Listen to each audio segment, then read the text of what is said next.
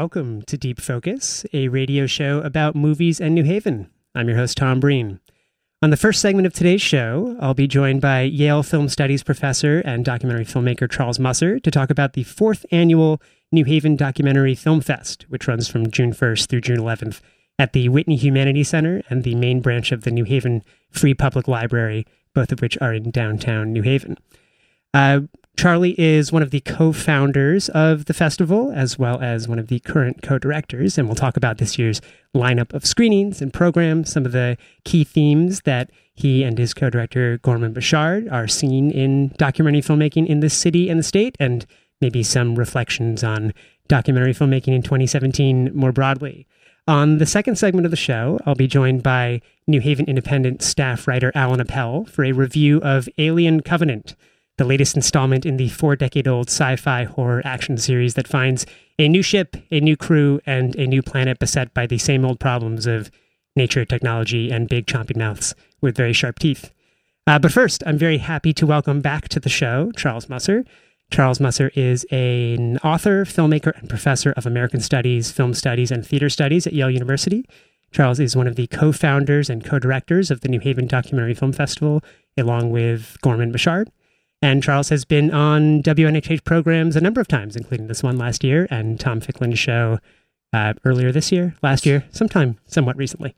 Uh, so, Charles, welcome back to the show. It's a pleasure to have you here. It's great to be here as well, Tom. Excellent. And I'm going to ask you to get nice up and close on the mic, maybe even pulled a bit closer to you if that's far, okay. but these are, are quite directional. Excellent. So, uh, for listeners unfamiliar with this fest, you can certainly go back to episode 36 of this show and check out our conversation uh, that provides a, a bit deeper of a background on the, the origin of the fest and the mission. But Charles, for uh, for people completely unfamiliar with it, maybe could you give a, a high level overview of, of what New Haven Docs is, uh, what what's what's going to be going on over the next, uh, I guess, two weeks uh, sure. in downtown New Haven? My my pleasure. So yes, as you said, this is our fourth annual installment of uh, NH Docs, the New Haven Documentary Film Festival, and uh, you know just started four years ago as an afternoon of screenings of, of, films by four New Haven filmmakers who stumbled across each other at the Big Sky Documentary Film Festival in Missoula, Montana, and we really did know each other. We didn't know each other's films, and and uh, so we were pleased, astonished, but also embarrassed that uh, that New Haven film culture was in such disarray, and and so we decided to screen our films for each other and for our friends, and that was really the beginning of the film festival. Uh, the next year, it was uh, three days of programming of material f- by uh, filmmakers in uh, Connecticut, uh, mostly New Haven, uh, and then last year we expanded to 11 days, two long weekends, and and we at first we thought we'd be dark in the middle of the week, but we had so many films that we just uh, screen nonstop. Uh, this year we're again uh, having 11 days, uh, two long weekends, and in between. But you know we find ourselves uh, expanding uh, still further in a number of different ways. So, so what, I, w- I was listening back to our interview from from last year, and one of the the kind of more resonant parts of your description of the mission of New Haven Docs and the origin of it for me was that you were looking to create or kind of find, coalesce a community of filmmakers and also a community of kind of film loving audiences here in New Haven. And as you just, you know, briefly described that four year trajectory that New Haven Docs has gone on, gone on, before we even jump into this year's slate of movies,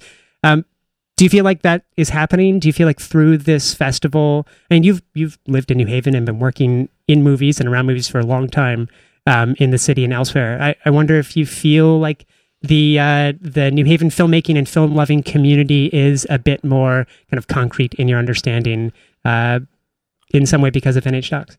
Well, I mean, for sure. But this year, I think actually in particular, I mean, if we were to say what is the theme uh, of this year's festival, I mean, I actually think the theme is New Haven. Um, we have a wider range of films uh, about people who work in New Haven, about communities in New Haven, about incidents in New Haven. I, our opening night film is uh, I Am Shakespeare, the Henry Green story.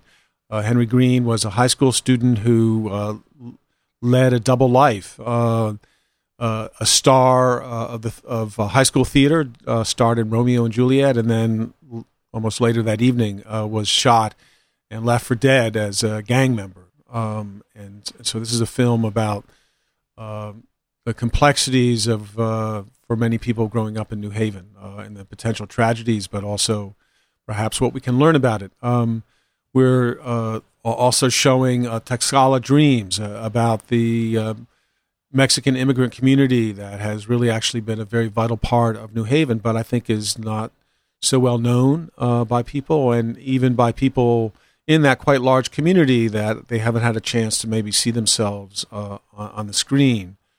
Uh, we're also showing a documentary, Food Haven, about the many restaurants and uh, international cuisine uh, that has, uh, I think, helped fuel the New Haven Renaissance. Um, so uh, you know, I, I, I could go on. Uh, well, no, let's let's sit with that that New Haven theme and, and maybe those three movies uh, for a second because I think that so we've had of those three movies you've referenced, we've had two of those filmmakers on this show. Uh, mm-hmm. Uh, Stephen Dest and Henry Green came on to talk about I Am Shakespeare a couple months ago, and then Jim O'Connor came on just a few weeks ago to talk about Food Haven. And I think that I Am Shakespeare is really the perfect movie to open this festival with because uh, yes, it describes the kind of multiplicity of identities that really all of us contain, but also something unique to a kid growing up in Newhallville, like Henry Green did, running in a gang in kind of one part of his life, and also, you know, acting in theater productions. I think he went to co-op, and and Stephen Dest was a professor of his, but it looks at how this, you know, we talk a lot about the town gown divide in New Haven. And even though Yale University is the gown doesn't necessarily play a role specifically in in this story. Um, I think that what Town Gown ultimately gets at is this this kind of divide in American society based on class, based on race, based on gender, and how culture often sits at the kind of the middle of that divide. So Henry, as someone so drawn to the the um, kind of artistic and theatrical uh, creativity of the Shakespeare plays, but also because of his you know background and uh, his experience growing up in Newhallville, so drawn to the, uh, for lack of a better word, the like very violent street life of of that community. Um, I wonder, and also it's it's an it's a very it's a formally ambitious movie that has almost kind of just one head-on shot of, of Henry. I mean, for most of the movie, it's just Henry kind of telling his story to the camera.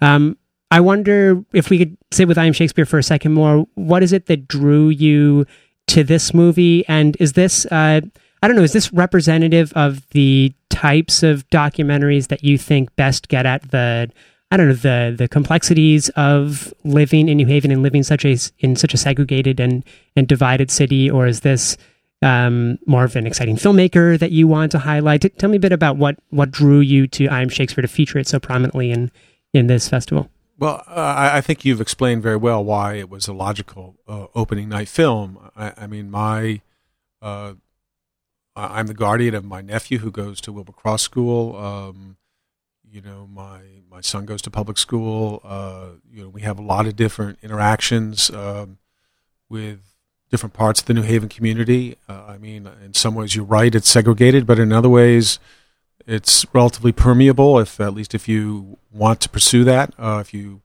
and and so um, and indeed you know I, I think the film itself uh, that it's made by Stephen Dest uh, who's uh, you know a white guy who teaches theater and you know stars a student of his uh, I, I, mean says a lot about some of the kind of potential complexities uh, and, and potential really of New Haven, I, I, would say. I mean, you know, with the problems come opportunities, and with the opportunities also are a result of problems. So, so I think that's embodied in, in that film, and and, and uh, you know, uh, there's another film that you know, in many ways, is a complement that uh, to that, and, and, we'll be showing that uh, on Friday night. That's uh, the passionate pursuits of Angela Bowen, who.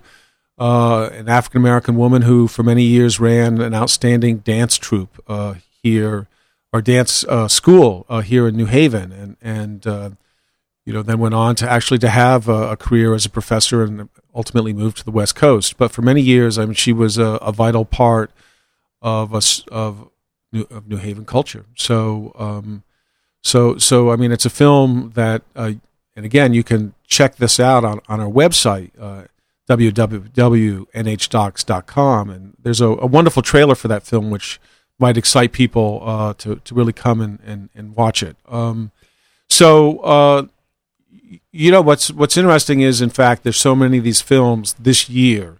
What is it about this year? I mean, I think with I Am Shakespeare and, and maybe some other films. I mean, we're in the moment of Black Lives Matters. Um, there's been enough time between when Black Lives Matters sort of emerged and there's been time for a kind of cultural filmmaking response, and, and I think that's one of the things uh, we see.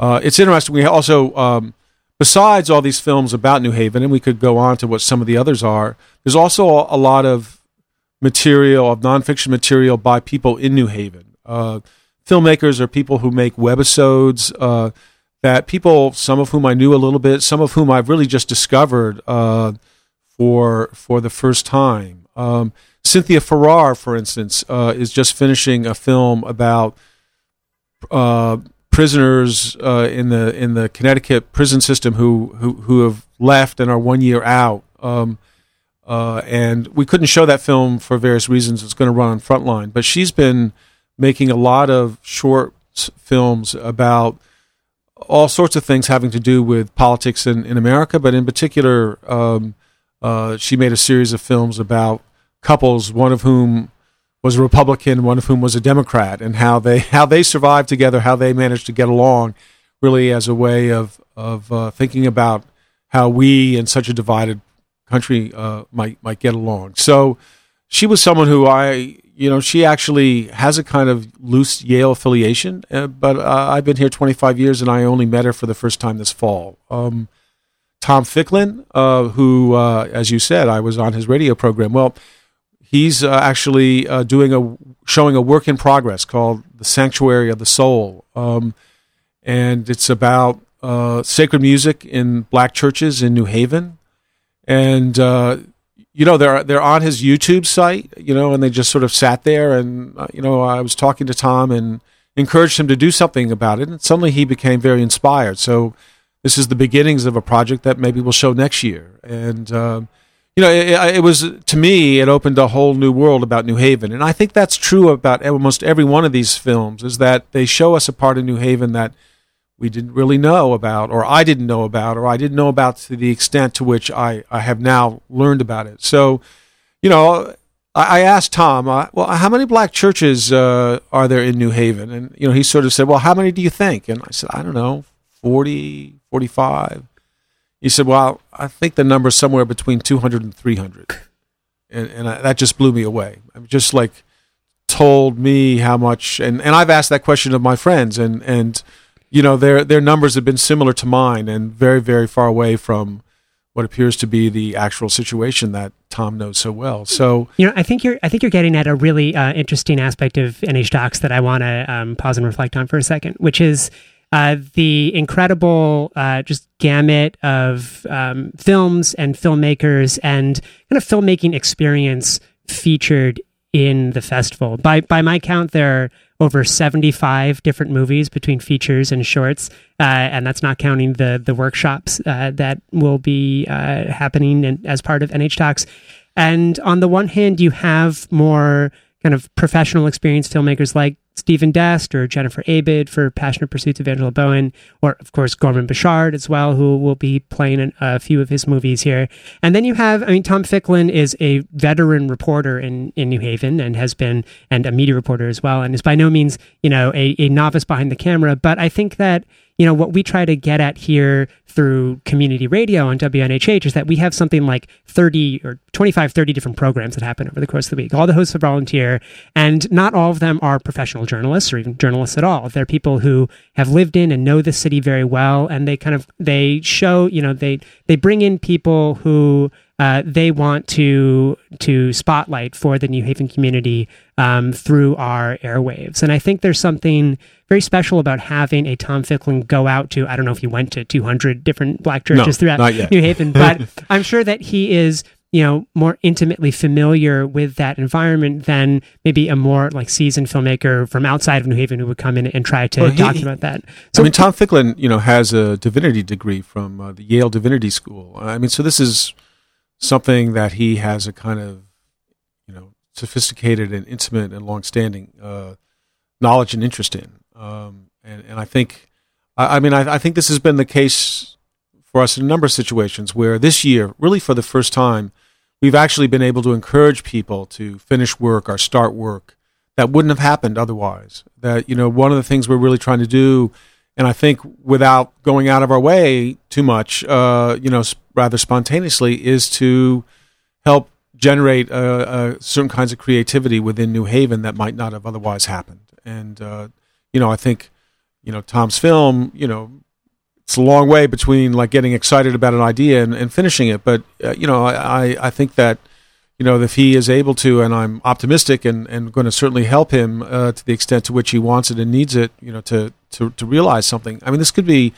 a really fabulous piece of work. Um, you know, then again, people like Kica Matos, who you know is well known, I, I think, uh, as a community organizer in this uh, city turns out that she's been making some short uh, videos in relationship to the immigration uh, situation uh, around illegal or undocumented immigration. So, um, so I mean, this is it. We, you know, finding a community uh, of of sort of people getting at the New Haven, getting at New Haven from different perspectives. Uh, Lucille um, Bruce, uh, who um, uh, has been working with Yale New Haven Hospital uh, around making some short videos, along with uh, uh, you know. So so and we're also going to be showing some some short videos uh, that uh, Lackey will be uh, has been working with students or patients.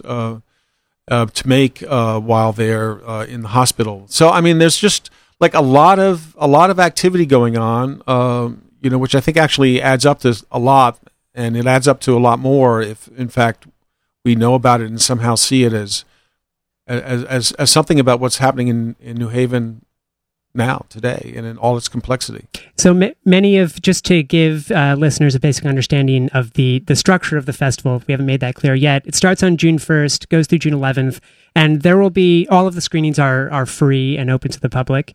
Is was I right? I, I believe that's, that's right. right. That's right. And with uh, one with one small exception, which is on Tuesday night, uh, we will be uh, showing a Pennebaker film about Bob Dylan, and uh, there'll be at, at, Cafe Nine, and there'll be a bunch of uh, uh, musicians playing Dylan songs after the film, and, and and there'll be a nominal cover charge there.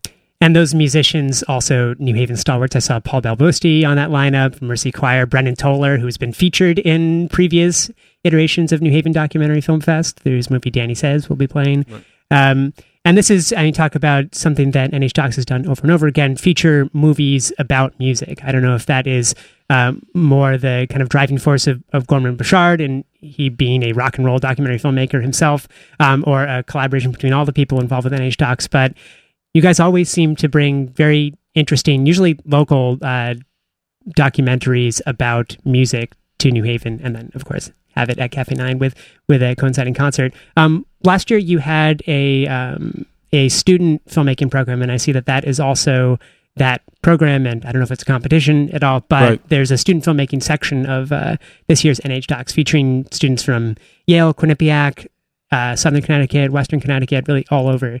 Um, can you tell me a bit about that part of the program? Uh, are you how, how, are you getting students involved with this? Uh, wh- where are the students coming from? What, what, are these movies? I mean, the, the students are coming from all over Connecticut and Rhode Island, uh, but particularly Connecticut. So uh, it, the competition is open to uh, any student who goes to a, a, college or actually there's quite a few uh, films from high school students in the New Haven area uh, as well, but college, uh, high school, uh, well, middle school, even uh, in in Connecticut and Rhode Island, or or uh, students who are from uh, originally from Connecticut and may go to school out of state. Um, so so that's uh, it, it's it's again it, it, has a kind of local emphasis, and and I think that's good. You know, one one thing is there's a lot of film festivals that sort of show a certain kind of sort of festival documentary. And and you know those documentaries are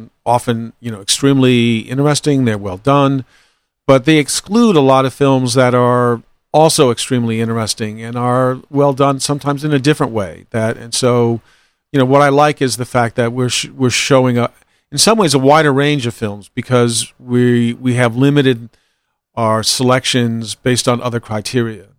uh, which is you know Connecticut. We we for instance have uh, are showing a documentary, uh, High School 911, about uh, a group of high school students who run an emergency uh, ambulance service in in Darien. Um, uh, there's a, another documentary about five veterans of World War II who live in Bethlehem, Connecticut. So I mean, yes, New Haven, but also you know truly Connecticut. So.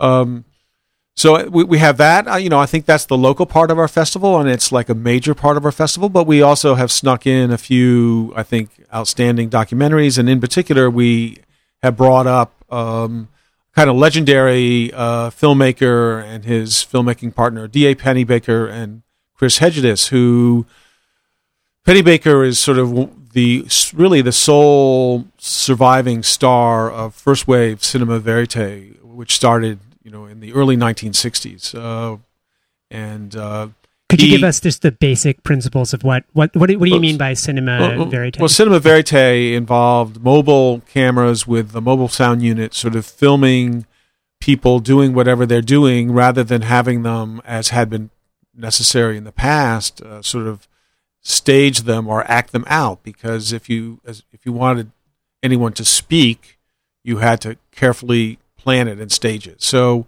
once you had this mobile and lightweight equipment, suddenly the camera could be following people rather than people performing for the camera. So it was a total kind of transformation in, in cinema. Um, the problem was actually, uh, and that there was a lot of vitality around that, but film has always been expensive, and it became much more expensive uh, in the 70s and, and, and early 80s. Um, and, and so cinema verite sort of, in some ways, stalled in other forms, and they were theoretical issues that people, theoretical challenges to cinema verite as well.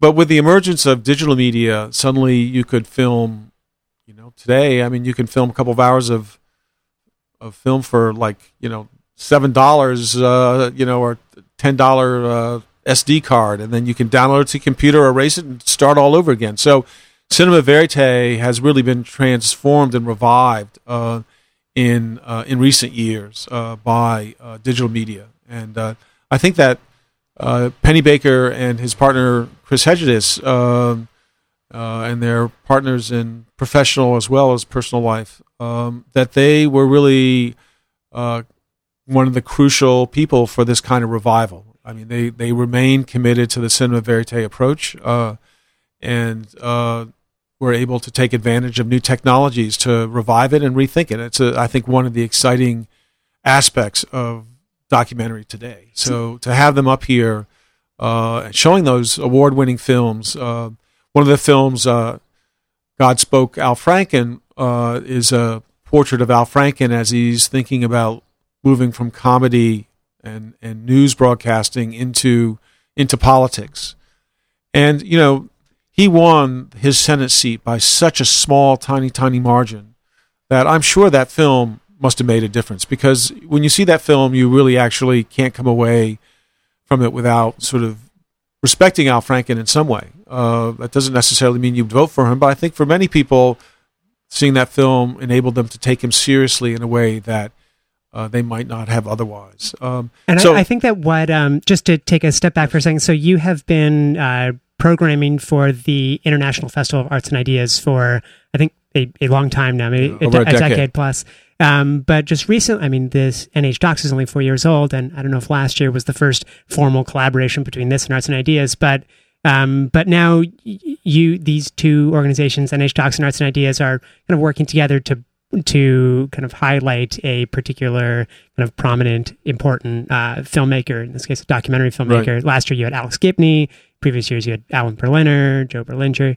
Um, so Sam Pollard, Sam Spike Pollard. Lee. Uh, you know, we've had a, a range of uh, of really, I think, important. Uh, you know, yeah, sort of legend. In some cases, legendary, but certainly always important filmmakers. And one of one of the very exciting things about this time of year for me is seeing you know six or seven movies by um, you know Alex Gibney in a row and being able to make connections between his different works made over the course of you know decades um, to see what themes he's interested in, uh, what he returns to over and over again. But I think what is even more exciting about this incorporation of the featured artists into NH Docs is that you get to watch something like The War Room in juxtaposition with one of the titles that jumped out at me NH Docs is called, I think, Politics of the People, which mm-hmm. is maybe a 15 minute documentary following around local politicians Jeanette Morrison and Gary Winfield.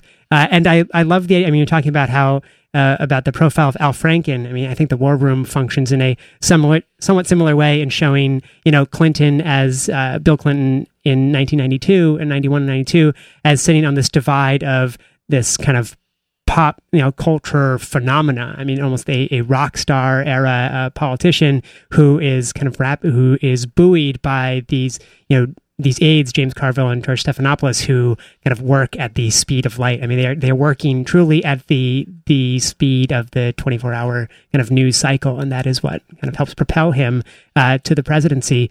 To see that juxtaposed with how a current political campaign is run, or whatever, I mean, what either Winfield and Morrison walking the streets, or whatever this movie is doing to profile them, I I find really exciting. well. Uh yeah, uh, Brianna Burrows, uh, who who made this really series of webisodes, uh, politics of people, right, looks at these uh, two very local politicians and then puts them in, in dialogue with, with some voters. And you know, the, the question is how how do they respond to voters? How how can voters get them to take the issues they care about seriously? Um, it's about politics on the really local level, and the argument being is that's where actually, actually you can get a lot of things done. Um, and that's actually was one of several films that uh, I think prov- provided a kind of challenge because it is a, a, a, series of webisodes, and and we we felt that maybe the best place to show that was not, in fact, uh, on the big screen uh, in the Whitney Humanities Center. And so we we started something that I think we're going to do regularly now called uh, the NH Docs Videothek, and those are those films are going to be uh, the politics of people will, will, be run a number of times uh, on Friday, Monday, and Tuesday during the festival. That is on June second, fifth, and sixth. Is that right? Yes. yes. And um, and and so people, you know, when the when the when the library opens, uh, we'll start really at two hours of programming. Um, we're going, also going to be showing uh, Journey the N Word um, by uh, Frank Harris Frank III, uh, uh, which really he he's been engaged in this N Word project uh, about that unmentionable uh, word for a long time, and it's taken the shape of a documentary. Um, so he'll actually be there himself on on Monday about one o'clock to talk about the film after it screens. Um, so I mean that's that's uh, an- another thing is you know finding people like uh, like Frank to uh, to become part of what we're doing and to get to know him a little bit. It's uh, and ho- hopefully viewers will get to know him a little bit too, who might not go to uh, Southern Connecticut State University like my wife. Now, and I want to mention at least one more aspect of NH Docs before we end our conversation, and those are the two workshops that you are holding over the course of this festival. Um, these are kind of hands-on. I mean, one is called a guerrilla filmmaking workshop. Uh, the other is workshop on documentary cinematography. Um, could you uh, tell me and the listeners a bit about what those two are and, and how they how they function in the larger context of of NH Docs? Yeah, I mean, these are for people who you know have some experience making documentaries? I mean you know and can learn some tr- tricks of the trade from uh, an experienced cinematographer or you know people who are interested in trying to find funding for their projects. You know people are always asking me well you know i, I want to make this documentary but i need to f- raise some money. Do you know anything any way to do that? And and i think kickstarter uh, and crowdsourcing is uh, a major way these days to fund uh, many kinds of projects. So, uh, you know, these workshops are for people who are just getting started, or they're for people who are on their way, but you know, need to maybe pick up some new new ideas, some new perspectives, uh, keep things fresh. So, I think they they should really be uh, two quite exciting events, and you know, we really hope that people turn out for them.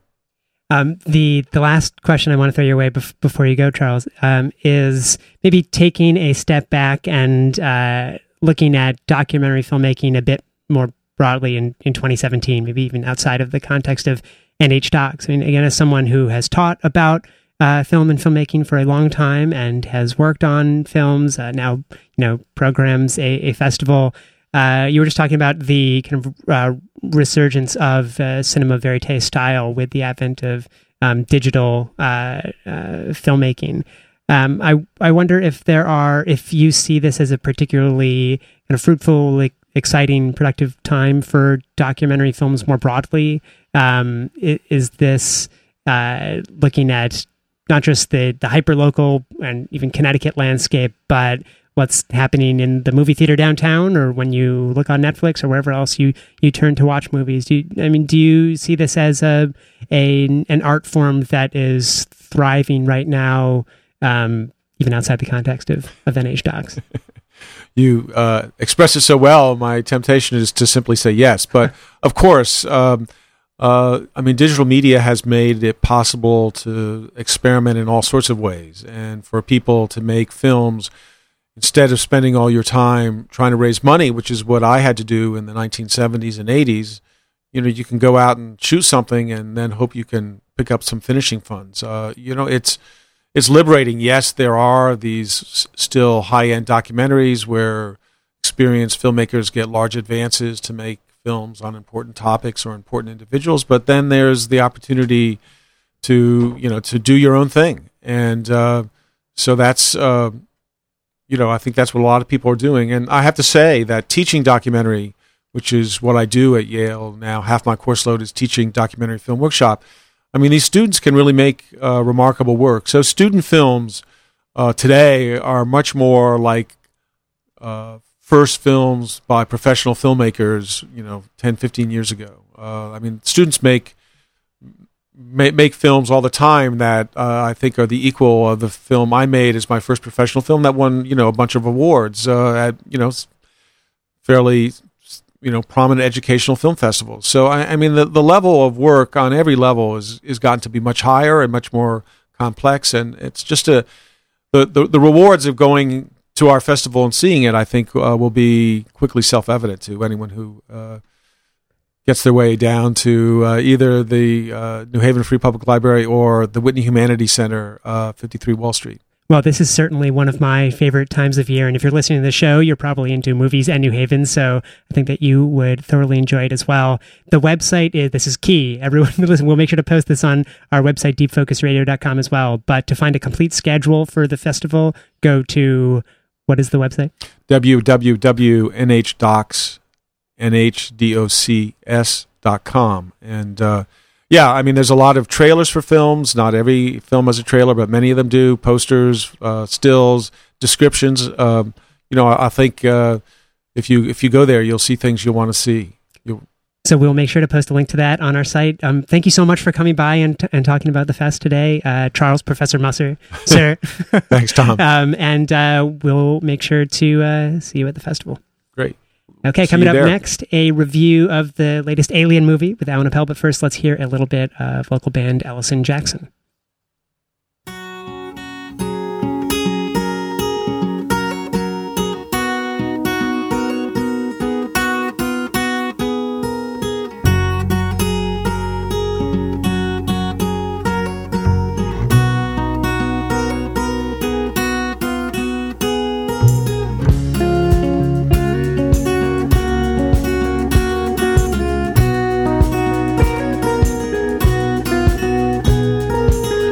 I'm cold and hungry, would you turn me away? And if I had no money, would you beg me to stay?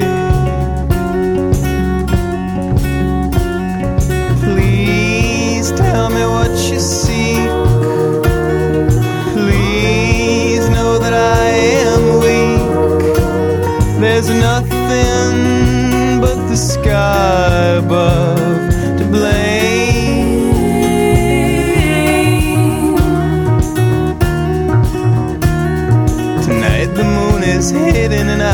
forgotten my own name.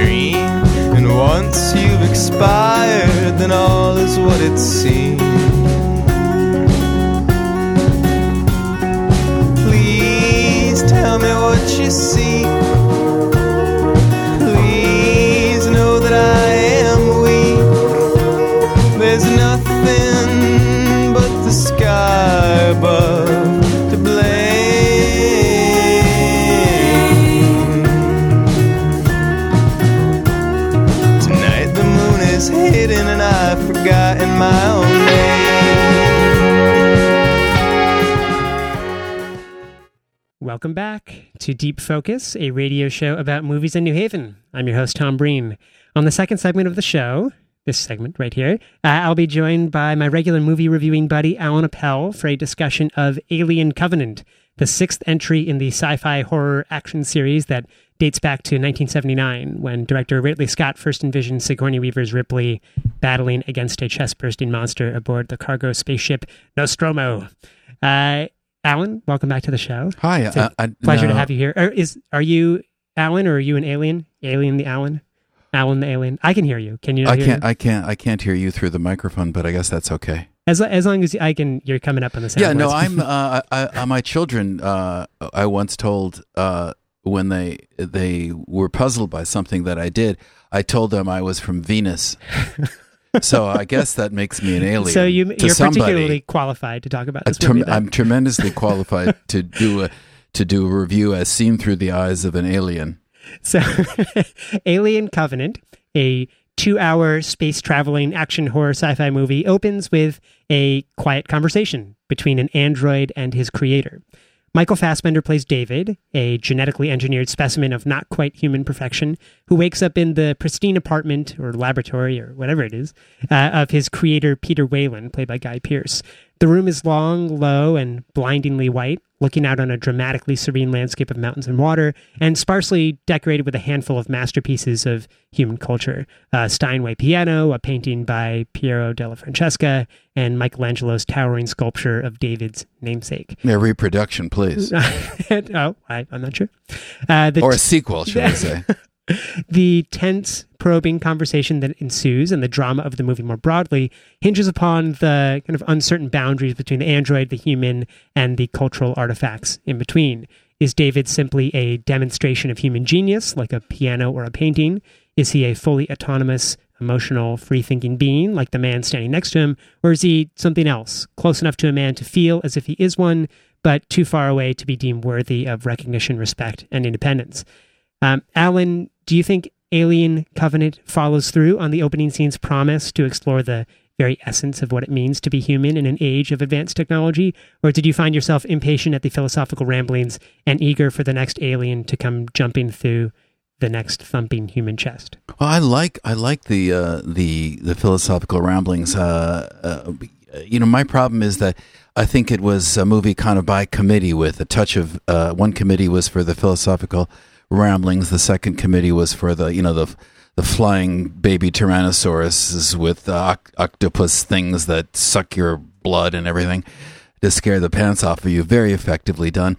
And the the third committee was arguing for um, you know developing the kind of personal relationships that uh, turn a movie like um, Alien Covenant uh, into something that would be of interest not just to 13 year olds. So all all that is in play here, and I think the to the movie to its credit really keeps all the all the uh, the balls juggled and up in the air, but they're out, kind of out of balance, and you know they have the you know the uh, creativity uh, or uh, uh, is the purview of the truly human. They debate that, and that what makes you truly human. They debate on the spaceship: is it duty or is it love? I mean, all these things are interesting, but in a kind of uh, the movie is so committed through the other committee's work to uh, you know providing the goods for, for the sci-fi series that I, I gather that you love. That I think that they are in they're impa- it's impatient with its own uh, rich elements. But I, but I- but but but I um I, I, I liked it and uh, I I would recommend it. Um, it's a little weird. So this is a, a series that I am quite fond of, and even though I've, only seen the the first Alien back from 1979, It was Sigourney um, Weaver. with Sigourney Weaver, Love also Sigourney Weaver. directed by Ridley Scott, but uh, not just Sigourney Weaver, John Hurt uh, and Tom Skerritt and uh, Ian Ian Holm uh, back in that 79 version. But then this, I mean, this series has long been uh, a vehicle for kind of young, uh, very exciting, kind of talented filmmakers to uh, take their their first break at making a kind of big buck, big uh, big budget, but kind of uh, surprisingly substantive action sci-fi spectacular. The next movie was directed by James Cameron, uh, who did Aliens. Then we have David Fincher doing Alien Three, um, and the Alien Four was by Jean Pierre Jeunet, who did Amelie and Lost City of Children and stuff like that. Oh, he did Amelie. Yeah. Amelie is So- fabulous. So th- this series has, and this See is you know that instead. when when I first started getting into movies, maybe five or six years ago, a friend of mine recommended a book called On Film by this philosopher named Stanley uh, Stanley Cavell, I think is his name.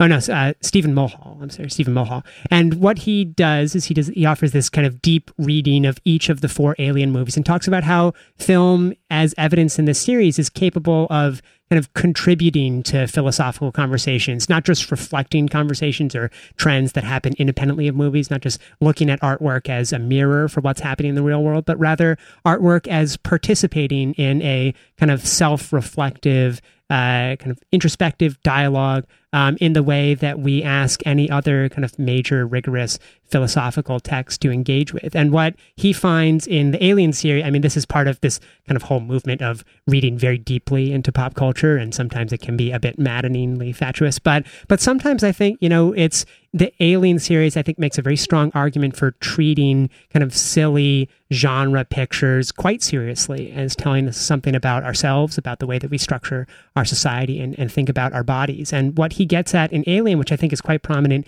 in this movie too, is this intense kind of insecurity about one's body that we have as humans. I mean, on the one hand, yes, the aliens are kind of constantly penetrating people's bodies and it's a very kind of violent sexual endeavor. Here, they kind of seep in through the ear and then up the nose, but what they always do is kind of emerge from your chest. And whenever, and the, this, this holds true with, uh, you know, the violation of the integrity of the spaceship. Anytime that this, whatever the aliens are meant to represent, this kind of merciless nature that is only bent on reproducing or some kind of larger force that takes no consideration for uh, the you know human sensitivity and mortality. There's there's always something to looking to disrupt this this bodily integrity of ours. But i think that the series and focusing so prom- heavily on michael fassbender's androids and this is the long one to a question i want to ask you here. I mean, did you find that focusing on uh, walter and david was enough. It sounds like it wasn't quite balanced enough for you. But f- for me, whenever we spent time, partly it's because I was so engaged by Fassbender's performance as these two kind of complementary androids. But did and that's what I remember. I don't really remember anything about much of the action in the movie, but what I do remember when I think back on it is um, are these these conversations between the androids and getting at something that Ridley Scott you know examined in Blade Runner, going back to uh, that late 1980s uh, sci-fi movie. Um, what is it exactly that makes us human, and how much of it is uh, our our body? I mean, because clearly an android is something um, that is both embodied like people, but made of slightly different stuff than the humans around it.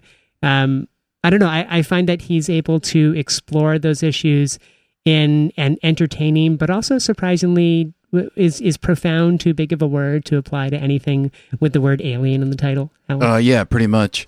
Uh, But but it but it but it is it, it is interesting to ask these questions and the you know the whole the sci uh, uh, uh, and it was Ridley Scott who did Blade Runner. Yeah. I was a, I was a kind of a standalone. which was it was this follow up to Alien as well. So that was the- right and and and and uh, you know what what i think is uh, interesting about that is it forecasts it's set in what for 1980 or 79 it, it's set in the distant future 2019 which is not too Right. too far away but it was also about these replicants these creatures um, that are uh, you know s- uh, sort of approach the human but aren't quite the human you know it's interesting what you say about the fragility of the body and certainly the the the the, the way this movie in a visceral way um, uh, attacks us and or keeps us engaged is you know, these horrible eruptions attacks on and then the explosions of the body and I, I think it's I, I think that's not uh, that that somehow uh, stands in a kind of um, uh, tension with with th- this cerebral debate that goes on in the movie about does creativity make us human? I mean, and is the ultimate creativity the the, the physical eruption of a giving birth? And the movie seems to suggests that the the aliens prevail because they use the human body as a kind of uterus. They erupt out of these people's chests and attack. But in the end, I mean, the very final sequences, uh, the uh, surviving uh, android who has survived and prevailed because he has creativity. As a, a, a, it's the David figure. He, he he he prevails against Walter, who is a more advanced version, but more advanced by human standards means that he's less creative and therefore more under the control of the humans. So, but he prevails, and the form of birth that he chooses is a kind of vomiting up embryos of himself that he puts in a drawer like specimens who no, will. no, no, these aren't alien. These so this is a bit of a, a spoiler alert, but the, Yeah. it's it's not embryos Well, himself, but he- rather they're of the aliens that he's been kind of incubating on that that planet. He's bringing these aliens to whatever next planet this this spaceship is flying to in order to because I think that you're right. Creativity is a key word in this movie, and it's bandied about kind of over and over and over again. Um, but on the one hand, these aliens are creative and that their sole purpose in this world is to reproduce at all costs. Um, they are constantly kind of replicating themselves and creating new versions of themselves at nauseum. And then we have the type of kind of creative destruction that this android uh, um, David is more inclined to, which is not just to reproduce himself, but to create something that is recognized as kind of beautiful, unique, and artistic achievement, almost in, in the way that he's surrounded by those achievements. In the but it's a but it's a muddle. I mean, uh, I mean, it's a muddle. The the the the uh, what does creativity mean? Does it mean to create a kind of a David, a masterpiece of art, or does it have to do with a, a human relationship? Because one of the really odd moments in the movie is when is when Walter and David kind of kiss each other, and it's almost a kind of gay android uh, moment, which is really weird. And Walter, the good uh, human under still under human control android, does not respond to uh, the more creative David's embrace. So it seems to suggest that um, that uh, if you are drawn to another person as a personality to personality, that that is that that's a suggestion of creativity in terms of defining the human, every bit as important as creating a pietà or what have you. And I think the It is- beauty of- it's sort of interesting to think about. of having uh, you know this one android kiss the other both played by the same actor is that not only do you get do you get this character kind of groping for any kind of emotional connection to someone who he feels like maybe his like intellectual and physical equal but also talk about as close a realization of the narcissus myth as possible. If you you don't have to look into the water to kiss yourself anymore. No, um, just look at an exact version of yourself. It's it's like the ultimate representation of the intense like ego of this character to think well, you could. he's finally found someone to match himself, which is himself. Well, that's right, which is himself, but not quite himself, because quite Wall, not quite himself, and that you you could argue from a plot point of view that that triggers his rampage. That after that he he decides he decides as uh, somebody somebody had this he decides to uh, to beat the humans at their own game, and the best of their own game is the creation of these androids that um, do everything for humans, just but but depend on the humans for their very life. This is a spectacular quotation by Stephen Hawking that I, I, I kicked up somewhere when I was looking at some of the reviews. Hawking, who himself is, you know, because of his, I guess, ALS or his his his his his, his Debilitating physical illness. he's utterly dependent on machines to live. And he said, We have at best 100 years to live before evolved machines um, take human imperfection as justification for wiping us out. I mean, that is, I I mean, if you, you- to your initial question, is, is the sci fi genre a basis for thinking about things? For thinking about that, yes. and I'm I'm afraid that we're out of time. That's where we're going to have to end. But I think that that is the key question. I mean, you don't have to. Inter- you don't have to understand Hawking's quotation literally there in order to be kind of shaken by the consequences of developing technology. And I think you Right. don't have to take Alien literally in order to to get something out of it. Right? I mean, N- our n- increasing dependence upon technology. At one point, do we tip into the realm of kind of complete dependence and then uh, uh, being kind of overtaken by technology. I'm, you know, clutching at my phone right now as we speak. Uh, these things that we already hold to our faces about Right, 20 and- hours out of 24. But you, what you should you should remind um, our our listeners that this didn't begin with with this series that you love. It really, I mean, it be, it Sure. begins uh, in movies and in in books with. Um, I mean, one of the uh, one of the great sci-fi films that raises these questions about about uh, you know uh, life and death. Um, uh, what is the great 1951 film with the um, it's not Forbidden Planet. Forbidden Planet? No, no, it's before Forbidden Planet. Is oh, Michael Rennie plays this spectacular alien who comes to Earth. Oh, I think I know what you're It's talking about, but I don't have the title, and I'm, I'm It- afraid that we've we've got we- listeners. You'll have to look up 1953. Um, and the beautiful um, um, Peggy um, Neal. No, what's her name? Uh, can't remember her either. But it's an absolutely wonderful um, flying saucer that lands somewhere in um, Washington D.C. And unless the humans, uh, the day the Earth stood still. the day the Earth stood still. And what's her name? Patricia Neal plays the uh, the human who really understands the alien. But you can look to 2001: A Space Odyssey. Uh, I mean, Blade Well, when Runner, Ha- when Alien, Hal and- takes right, over- I mean, this is a familiar theme. It is a familiar theme, and but thi- it's it's a rich. I mean, it's one worth returning to. I think. I'm afraid that we're we're over time. I'm going to have to cut us off. But you recommend it or nay? Oh, absolutely. You should watch this, and you can watch it on Earth or on Venus, where I am from, Tom. Allan the Alien. Thank you so much.